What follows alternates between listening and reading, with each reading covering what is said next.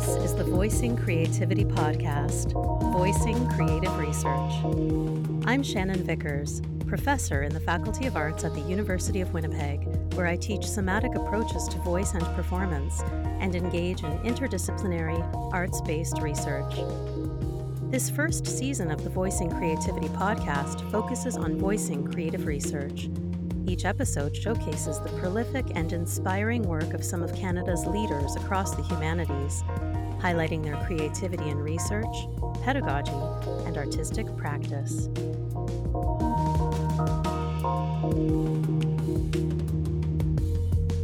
Today's episode features Lisa Karen Cox.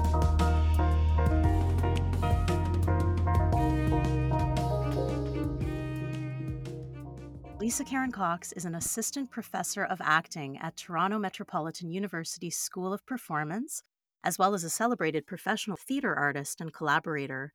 Lisa's many creative publications include international performances on the world stage with Royal Shakespeare Company, as well as national performances with the Stratford Festival of Canada, Canada's National Arts Centre, Canadian Stage, Why Not, and Nightwood Theatres. Her many accomplishments in performance based creative work also include her skilled engagement in interdisciplinary creative work as a director, choreographer, playwright, and dramaturge for numerous theatrical productions. Thank you so much for joining us today and for sharing your time and expertise with us, Lisa. It's a privilege to have the opportunity to connect with you. So, thank you so much for being here on the podcast. It's absolutely my pleasure to be here with you. I love it. I'm so glad we've had a chance to meet uh, virtually face to face. So hilarious that at this particular point in history that most of our meetings are virtual or on if you're kicking it old school are on the phone um, as opposed to face-to-face meetings. But uh, it's it's led to some pretty beautiful relationships i have to say for me at least. Yeah. I agree. Have you been using the phone do you find that that's been a thing lately? I have because um, about midway through the pandemic, people became tired of Zoom. mm-hmm. There was Zoom fatigue that set in. So, when given the option um, to do a phone call, many people would say yes please. And i've actually been on walks with people. Mm. we're we're both on a hands-free device but we're both walking through space engaging the body and also in conversation which is also so great and lovely because spe- people speak differently i find when you're in motion. Absolutely. but maybe i'm biased because i'm a movement teacher but being in motion together seems to create a different level of intimacy versus sitting in a frame trying to stay within a box um, and behaving quote unquote professionally whatever that means to people you can just be a little bit more free and more yourself as you go for a stroll in space even if you're just pacing in your room yeah. yeah. I love, I actually love being on the phone as well. I love that you mentioned that it's uh, sort of movement based and an opportunity to be authentic and to, mm-hmm. you know, the mind and the body are so connected. Um, we, we really believe this in theater performance, but I find, you know, there's often a sort of split people's uh, mm. perceptions of you know where does knowledge live and you're a movement teacher and so i wondered if you could share that embodied ex- expertise that you have that in fact, the mind and the body aren't split, and that it's great when we can think and move at the same time. So please speak more to that, please. I mean, I think the body is smarter. yes. I'll just be, I'll just be direct about it. I feel, um, for me at least, when we talk about things like intuition um, and instinct, those for me are things that come from the body and they are all based in knowledge and experience. I had a beautiful conversation with Anique Jordan and another one with Seika Boye about archives. Mm. And I prior to those conversations, I hadn't really thought about archives. But while talking with them, for me, our bodies are archives Yes. Right? Our yes. their archives are of our experiences, but also our ancestors as well. So the body mm. itself as an archive means that there's so much knowledge contained within the body that if you allow the body to express on its own, it's going to have a, a level of authenticity and truth that you just cannot get if you're coming from the prefrontal cortex. you know that section of the brain that is logic logic yeah. based um, because in in some ways that's a filter that is a, a, filter that is, is shaping it for your audience in a specific way as opposed to being your authentic self those are two different things so um i feel like my poor students would would say that that's a large portion of the work i do with the students if not all of the work i do with the students is uh, opening up the body calming down mm-hmm. that prefrontal cortex so you yeah. can allow the body to express and not feel ideally remove the barriers that evoke shame yes. or any of those negative feelings just allowing yourself to be with no ego like no big ego either it's just like this is me that's the end of the statement. And that's okay and beautiful. Yeah, because we're all beautiful. We are. Yeah. But students have a hard time with that, I think. You know, um, I have some students who are very resistant to the idea. And when I say beautiful, I don't mean like physical beautiful beauty. Mm-hmm. Okay, that's cool. But I'm talking about your spirit is beautiful. I have I have students who are very resistant to the idea that they are beautiful. Which always takes my breath away a little bit, a lot of it. But because um, I think to do the work of a performer and as a creative being in general, part of you really has to believe that your spirit is beautiful. Your spirit deserves space. Your spirit deserves to express and deserves to be heard. Yes. Do you find that you're essentially facilitating and guiding people back to themselves to reclaim a lost connection to spirit, to felt sensation, to connecting to the body as a source of wisdom and knowledge? A hundred percent. That's all I'm doing. Can I take this class? Yeah. Where do I sign up? I mean, there's not very much space in contemporary Canadian society to really do that. And it is a practice. It is a practice that we have to undertake, I think, to remain open and in our personal, authentic beauty because there's so much related to Canadian culture, and I would say probably most cultures on Turtle Island at least, that are about masking, that are about covering, mm-hmm. that are about filtering. Um, but if you're constantly doing that, that is your practice mm-hmm. to filter to cover. Um, and I, for me, the most beautiful things to see in performance are people being themselves. I feel like that's why I love seeing older performers, regardless of experience, just older performers because they I don't know, over time or they've just gotten to a point of exhaustion are just like, this is me. Yeah. Boom. So beautiful. So gorgeous. Um, and I really, really believe A, that we all have that in us. Um, and that our our students and people who are striving to be performers have that in them and if we can pull that out sooner or I can't even pull it out that's or just open doors so that it can come out um we'll we'll see change in performance as an industry i think.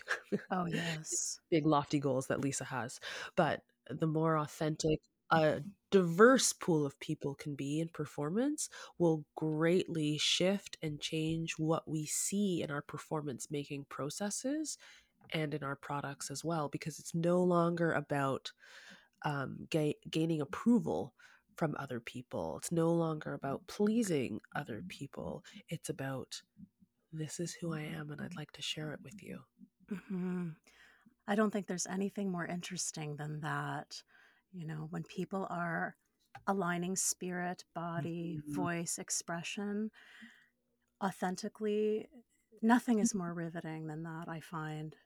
Absolutely. Absolutely. And I think also that, you know, I have a st- student who remarked that, you know, sometimes you get this voice and i'm like oh i'm in the voice right now.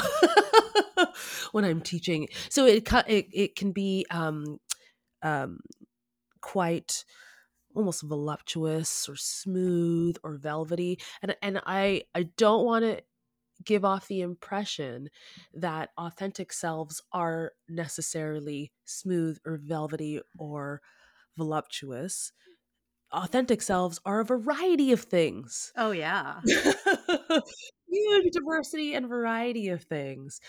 But I do think, at least for me in my teaching practice, um, creating a soft landing for that authentic self to come out is important. Mm. And when people talk about safe spaces versus brave spaces, you know, firstly, I don't believe in safe spaces. I think safe spaces only exist for people in dominant culture. Safe spaces, I, as a black woman, because this is an audio, I am a black woman. um, safe spaces, spaces, I don't feel like they necessarily even exist for me or are so few and far between. Um, so I believe in brave spaces. And the way for me to create a brave, safe space is to ensure that there's some kind of soft landing. It doesn't mean I'm not honest with people. I engage in a lot of radical candor. Actually, I'm quite an honest and direct person. Um, but it, it is all fueled by love. Oh, I love that. Fueled by love. Yeah.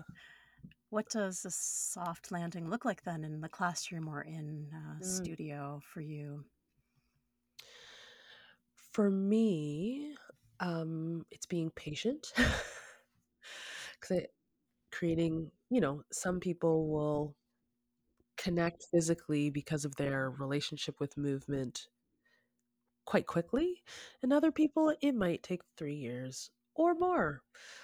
And, and creating space for those different possibilities becomes really important um, and not it's a it's a tricky balance because I don't want to force people because then they're going to come out with force, which is not necessarily what I'm looking for either. Um, but gently encouraging, encouraging, and expanding the world view so that folks don't real folks realize that they are not alone. There's there's community on the other side, so you don't have to pretend to be something other than you are, we will find community.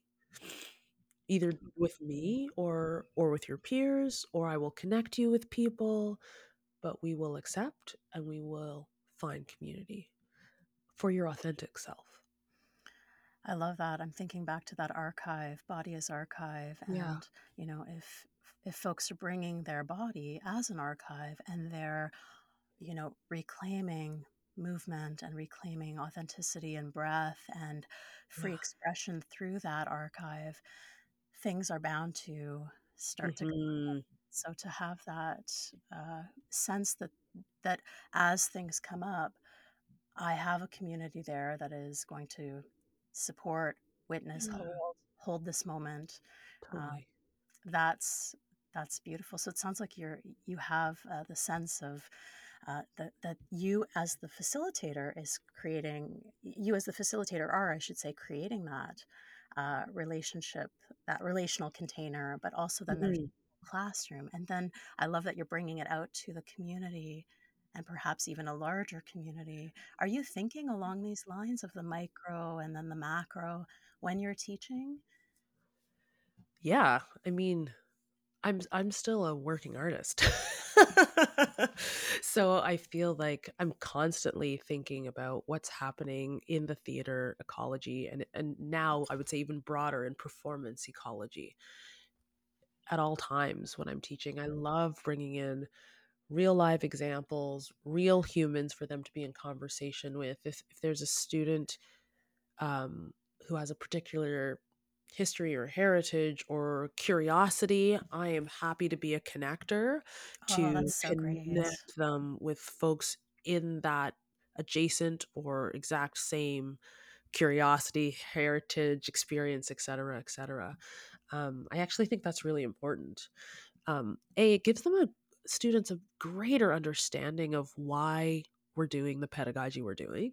hmm It allows them to be in conversation with me as a colleague as Love that. opposed to a top Yeah. down hierarchy based um, relationship, which I think is so present in our educational system. I'm originally an, an elementary school teacher, um, so it's definitely present as at the elementary school level with reason, you know, safety. um, but but for me, that that hierarchy should really be flattening out in university so that we're hmm colleagues as much as possible. Um, because it's also great for members of the professional community to be in conversation with aspiring professionals. There's so hmm much for us to learn from from the student as well. Oh, What they're yes. experiencing, what their experiences are, what their hopes are for the work, what they see in the work of the past and of the present. I just think there's so much. The I mean the real roots for me of education are that that one-on-one relationship where both people were learning from each other. I might be a hmm subject matter ex- uh, expert on math, I'm just taking it outside of performance. But that student is sharing with me new perspectives, new ways of being that I wouldn't have access to if I was only speaking to my own colleagues and peers. So it's it's a mutually beneficial relationship as opposed to like banking system like what, what Paulo Freire would refer to as the banking system of education, where hmm I'm inputting knowledge into you. It's actually an exchange at all times. I'm learning more, you're questioning. Even when I'm the subject matter expert, the student is questioning me, which deepens my understanding of the subject hmm because I have to dig deep to really understand it and be able to articulate it in a way that is clear to the student. Or it might make me go, oh my goodness, you are right. And I should be taking a different direction, which I've had happen frequently. And it's the students in third year who ask really pointed, brilliant questions that really make me reflect upon my pedagogy and the curriculum. And sometimes I take a really hard turn and change based on those questions. It's great. You sound like a really uh, responsive, reflexive uh, educator who's committed to kind of, um, you know, pedagogy that happens between people in that space in between. Did you have teachers like this in your own life that supported this this kind of education, or is this something that you came to through your own talents and your own imagination and your own your own heart, your open heart? I had some pretty incredible teachers. I mean, I think I feel like most people I've I've had some that I didn't jive with and I've also had some really really lovely humans that weren't explicitly hmm, that weren't explicit in how they teach because I didn't go to theater school. it's like my tagline: Lisa Karen Cox didn't hashtag didn't go to theater school. Boom. Um, but um, I have absorbed how they taught me and how they were in dialogue with me. I would say, am I allowed to say people's names? Feel free if you wish. You Oh. know, we can we can link to anything in the show notes, so we can sh do all the shout outs. We will link to people's websites. Awesome, awesome, awesome. I have the joy of being okay, I'm gonna get a little bit of story time. So Please. Lisa Lisa Cox graduates from, uh, interdisciplinary studies from Concordia, arrives in Toronto, wants to do musical theater because I just wanna sing and dance, everybody, and go to drop off my resume at Canadian Stage, run into Roy Lewis, um, who taught me in one of the 2 theater classes I took at Concordia University. Mm. And Roy's like, "What are you doing here?" Like, "I'm dropping off my headshot and resume." He was like, "Okay, can I can I do you do you mind if I take a copy of it?" And I said, "Why?" And he's like, "Stratford is hiring and is looking to diversify who, um, is in their apprentice program." And I said, "Sure," not really thinking much of it. I have no experience with Shakespeare at the time and was like, "I just need to work, so no problem." Uh, flash forward, get a call from Stratford. And they literally have to say, "Okay, go on your shelf." This is how little experience I had. They had to say, "Go on your shelf. You have a complete works of the canon?" I was like, "I don't know what the canon is." They're like, "This is Shakespeare. Do you have a complete works?" And luckily, my mom had given me one. And so I took it off the shelf. They're like, "Okay, go to the table of contents, find this play." I'm like, "Okay." And they're like, "Go to this line." I'm like, "I don't know what that means." They're like, "Okay, in the margins, you will see little numbers that tells you the line number." And they had to literally tell me, "Memorize from here to here." Like, no experience whatsoever. Uh, and I end up at the Stratford Festival, um, Yes. their apprentice program, say, Congratulations. through the beauty of, like, Roy Lewis as as as a beautiful connector. And then I had the joy of studying with David Latham Jane Gooderham for 2 years. And, um, because it wasn't it's not theater school, so I was in private classes with them and large group, like, company warm-ups. Um, but their way of of being and of teaching is all what we would no what I would now call differentiated education. It is Mm. all about the individual Mhm. and adjusting to the individual. There's this beautiful book called The Carpenter and the Gardener, which is actually about parenting, but I think is 100% applicable to education, particularly in the type of work we do as performers. And it just speaks to the idea that for many generations, recent generations, parenting was about being a carpenter. Like, "I'm going to force you into being a certain thing and fitting you into the mold. It's a square, so you gotta be a square." Mhm. Um, but the person is was advocating quite beautifully and poetically about actually being a gardener Hmm. instead. Which means the fl like, if you have a seed, the seed is the seed. What are you gonna mix into the earth? How much water are you gonna give? How much sunlight? That's what gardening is. You're Mhm. adjusting the envi environment actually so that you can get the deepest, fullest growth possible out of that Mm. seed. Mhm.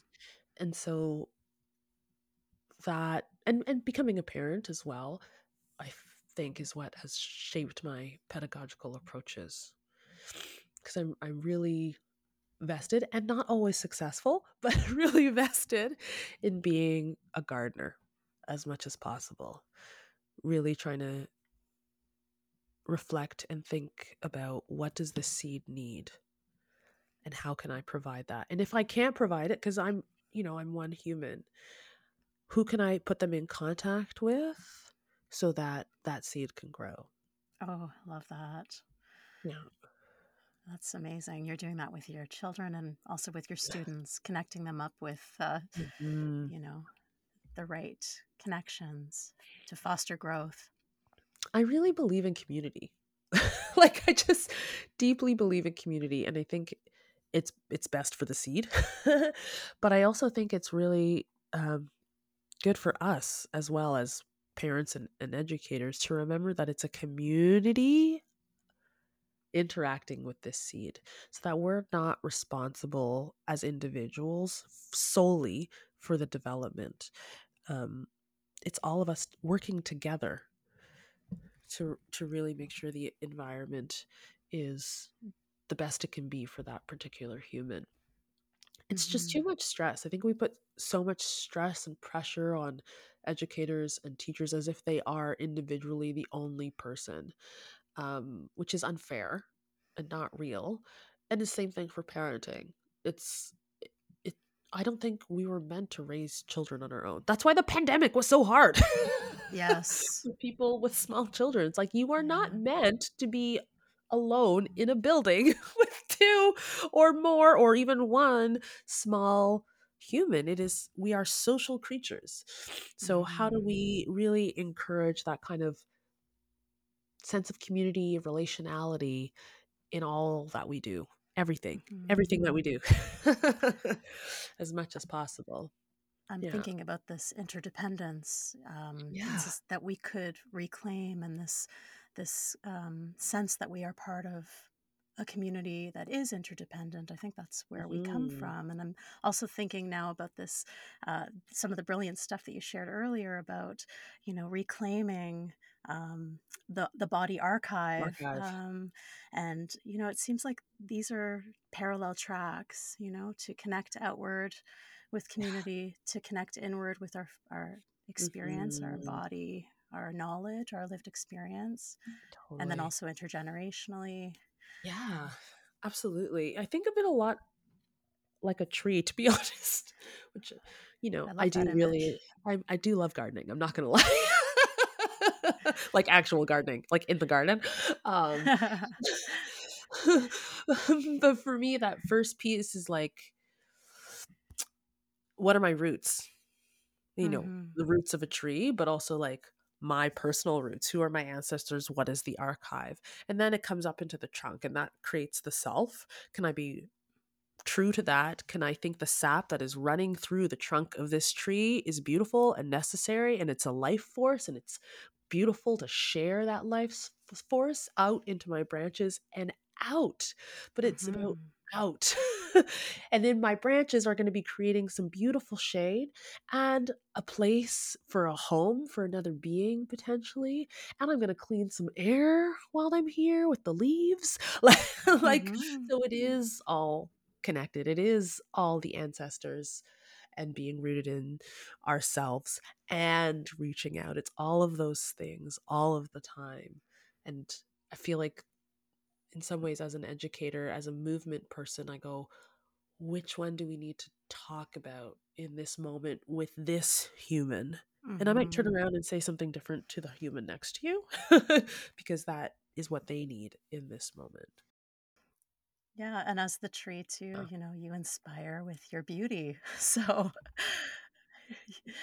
yeah right you do I, yeah. I um, took a few notes at some of the events that I attended that you um, were a panelist on, uh, and we had not met at that time. It was sort of just as the p- pandemic was newish, although it felt like it had gone on forever at that time. Right. Um, and I was, you know, reaching for inspiration and community through the internet, as many of us were in our field, especially with theaters being shut right. down. And so I attended um, in September of 2020 the Volcano Theater webinar that you were a part of. Where do we go from here? Fostering resilience and justice in the performing arts. Mm. And I just loved attending that. And um, then I also subsequently attended your CATR panel presentation. Um, and I took notes. Mm. Um, I was so so inspired by what you were saying, and I thought, I hope I get a chance to meet Lisa Karen Cox someday. Um, and so, if I may, I'll just sort of highlight some of the things that I found really inspiring and salient from what you shared. Um, the first was on artistic practice. You said, who we are as humans is actually the best, the best thing you can do, as opposed to some model of something else that we're we're thrown at as what we should be. Forget about it. Be yourself. It's more interesting. And then you went on to say that in terms of the importance of the artistic voice, that's the basis of being an artist, being able to express yourself, the fullest version of yourself. You've already spoken to this so beautifully. I just wondered if you could or mm. felt that there was anything more to add about this. Oh, I mean,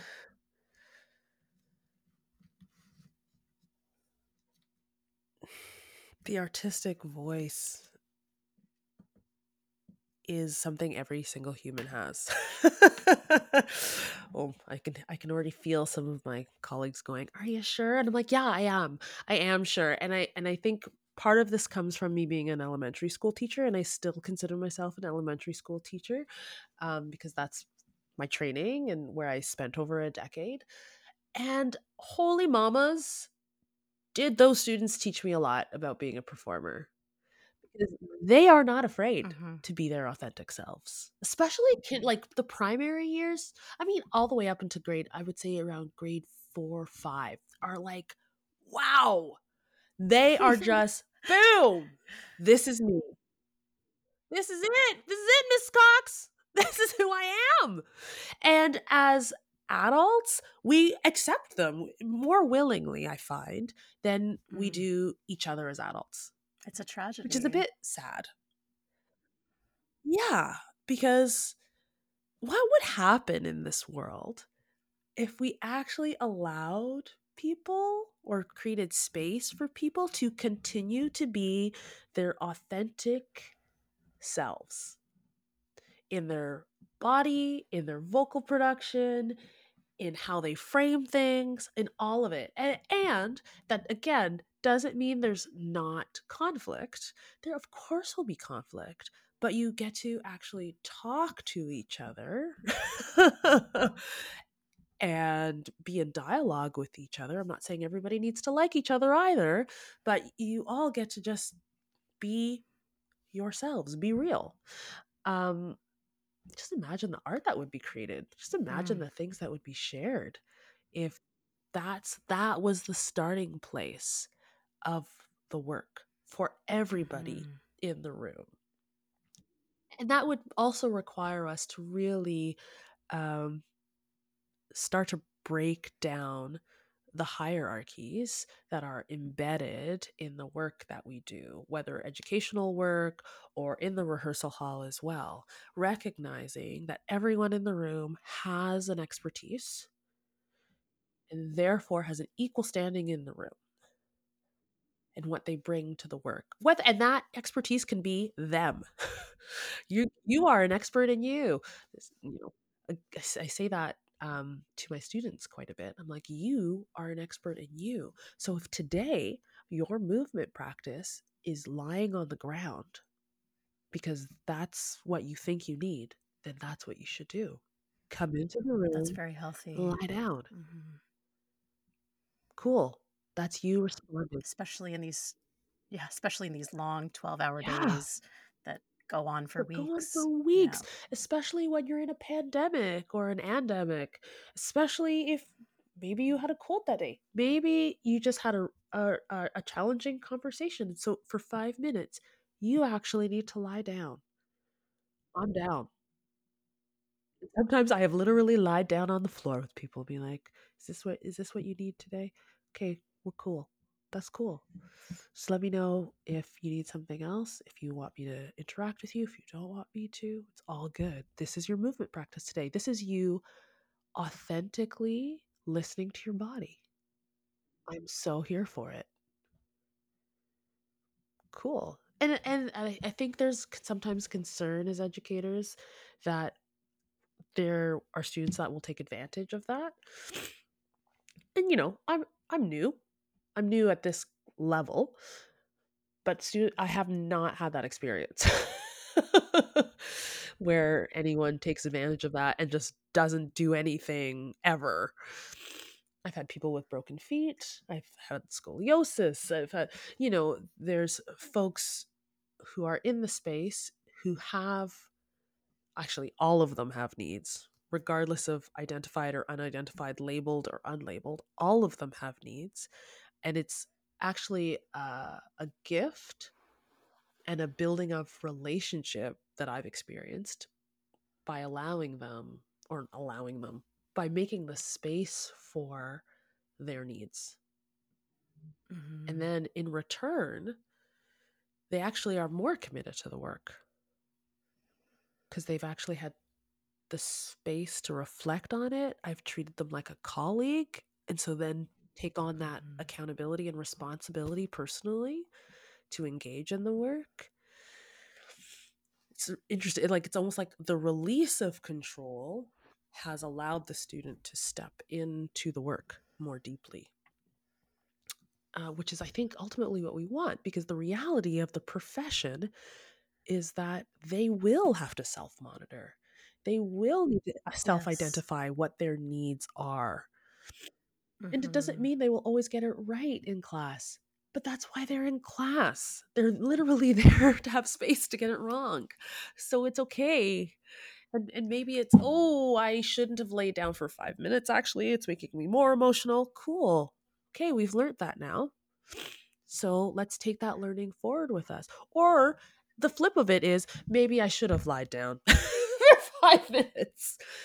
Okay, we know that now let's take that learning forward with us but you we're we're also in a profession that it, in a lot of ways you can't learn these things intellectually your body has mm-hmm. to experience it you have yes. to build the knowledge of the body that's exactly right and you're giving them that opportunity yeah. you're allowing space for that opportunity to have that experiential yeah. knowledge moment that they can then recall exactly and and remember yes. with their body at a future point. 100%. I mean, I think you're transforming the profession ah.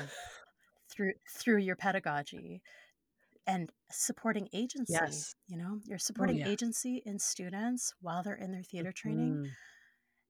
How amazing is that? So that in the future, young folks, yeah. as they're in the profession, can remember I have choices. Yes. I have choices. I don't have to just say mm-hmm. yes to everything that's asked and actually if i do something that is in line with how i feel yeah. what what's going to happen Absolutely. will everything stop yeah. will, what is the worst case scenario maybe i'll f- give myself what i need for five minutes exactly. exactly and and and you know what my work might actually be better yeah if i t- if i go to the stage management team and say i need five minutes and they go okay and then I take five minutes, my work is actually better when I come back.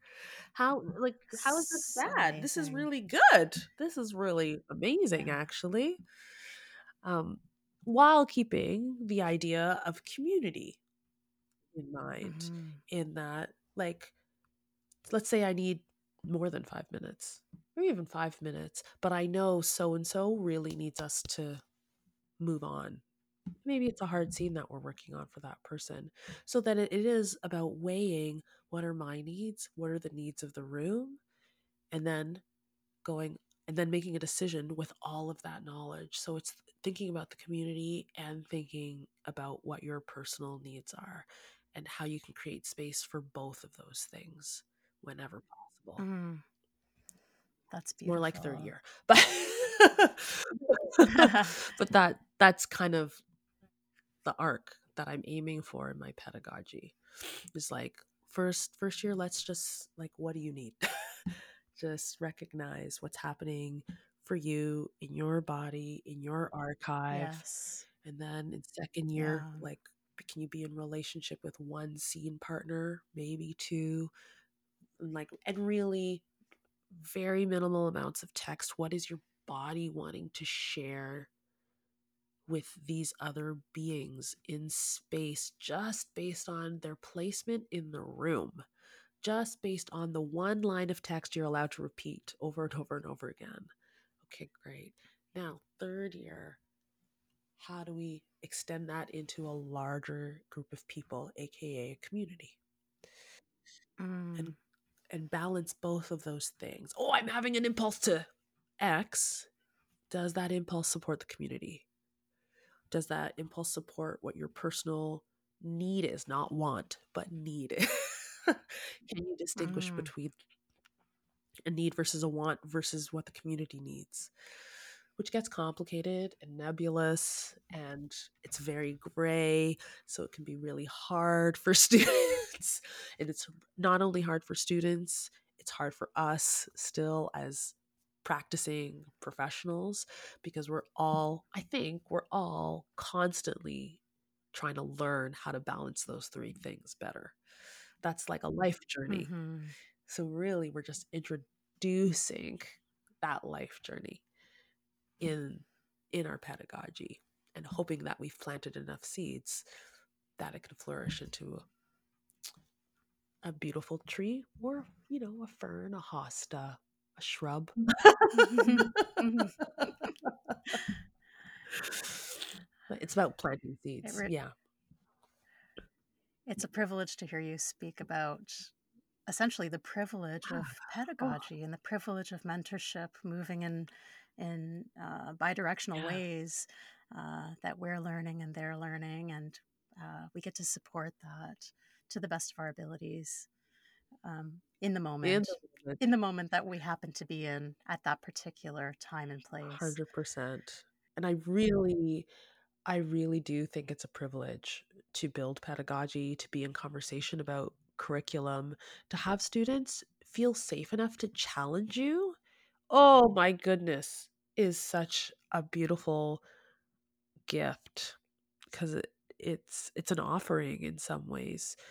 Um, a recognition of the re- relationality that you have with that human, uh, a reflection of the reciprocity um, that you have with that human, and then the the further gift of reflecting upon your pedagogy based on that question, because the question is saying something is unclear, or I don't agree with you on something, which is 100% valid and welcome in my room. And that just allows me to think. think and reframe or change. Um, opportunity to change is a gift, I think. I agree as well. I find that to be a gift as well. Um, I, uh, I am just loving this conversation, so I want to thank you again for being with me and and being so uh, uh, embodied in your imagination and your your intellect and your heart throughout this. It's an absolute pleasure to spend some time with Mm. you. Um, I, I'm struck by this concept that's coming up for me as I'm listening that we're really kind of talking about the creative process in everything that we do. You know, that uh, not only are you a creative artist in your artistic life and in your artistic career, you're also a creative artist in your pedagogy. One of the other um, notes that I took when I when I was learning from you at the CATR conference in 2021 was you mentioned about pedagogy that um, you center listening in your practice, and you said when a professor takes the time to say, "I see this amazing strength in you, whatever that strength may be." It is transformative.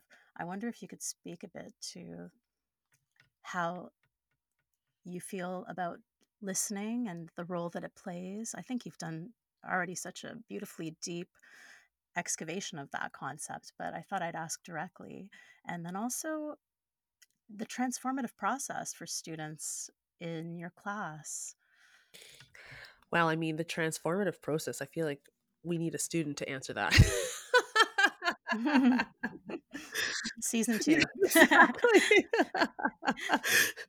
um, in, in terms of of listening, I mean, we listen in a variety of ways. Is what I'll start with. We listen with our ears, which is, I think, how we generally think about listening. But I think we also listen with our eyes, and we also listen with our spirits.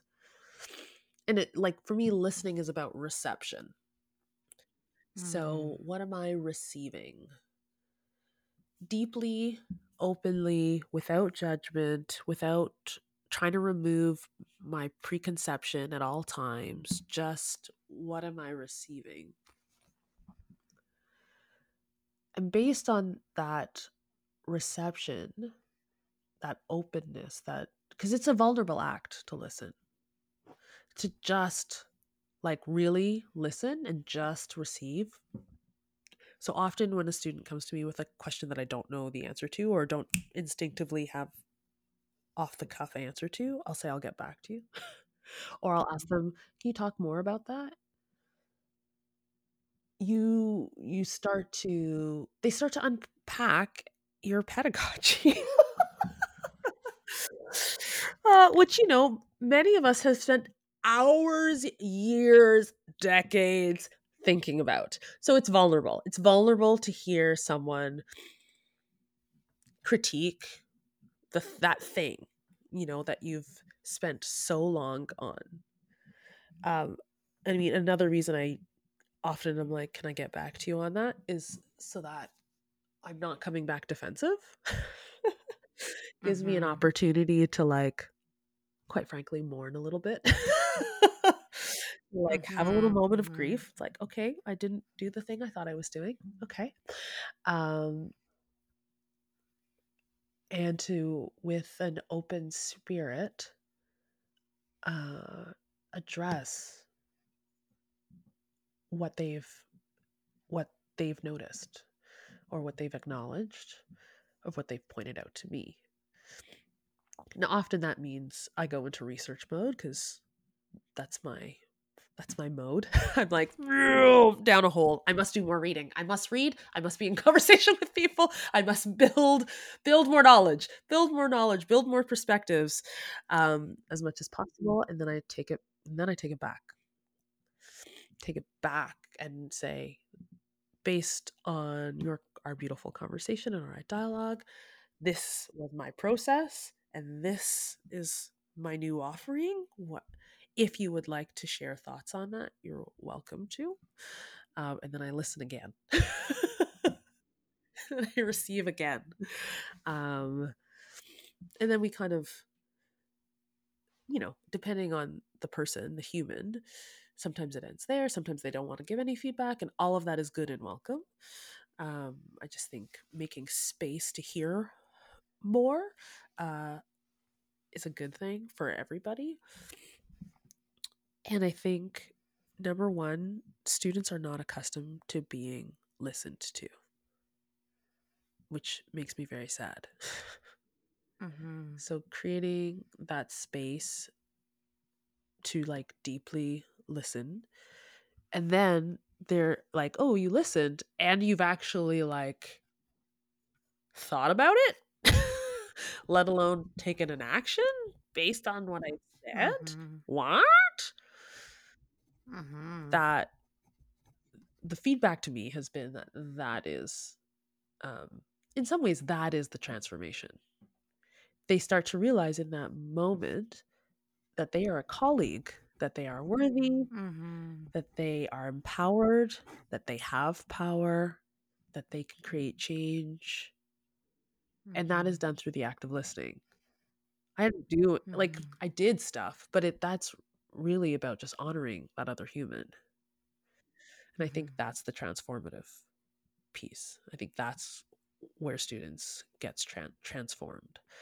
Um, because unfortunately, and I would love for this to change, that is a rare occurrence. The student is the teacher. To me, the student is the teacher. So if the educator is not listening deeply to the student, we are not learning. That's the relationship. we learn from the student. And we need that oh. relationship oh. for any learning to any occur. Learning. The relationship has to be there. Absolutely. And like but ex- I feel like in a, in the institutions of education, I think the teacher teaches you know that's the whole verb we teach the verb and the noun mm-hmm. you know we mm-hmm. are teaching the student but i i think for the teacher the student is actually our teacher have i been clear is it consistent with my values What are the mm. gaps? Mm. The only person who can give us that information is the student. So the student is our teacher, literally, which means we have to listen deeply to our teacher, especially if we want them to listen to us. Like, it's gotta be reciprocal. So the more deeply we can listen to them and, and, and embed their feedback and be changed by it, I think that it just strengthens our relationship with our students and with our pedagogy ultimately. Thank you to Lisa Karen Cox for agreeing to meet with me to record this episode while she had a cold. We apologize for any sniffles that might have been missed in the sound editing process. The second half of this interview will continue in our next episode. Please join us.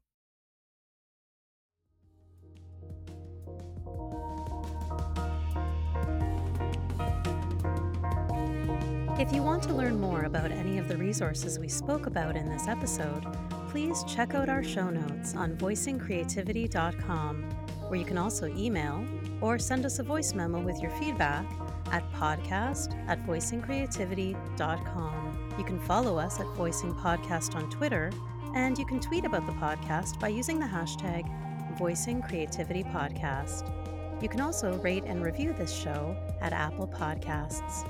The Voicing Creativity podcast was produced on Treaty 1 territory, the traditional territory of the Anishinaabe, Cree, Oji-Cree, Dakota, and Dene peoples, and on the homeland of the Métis Nation.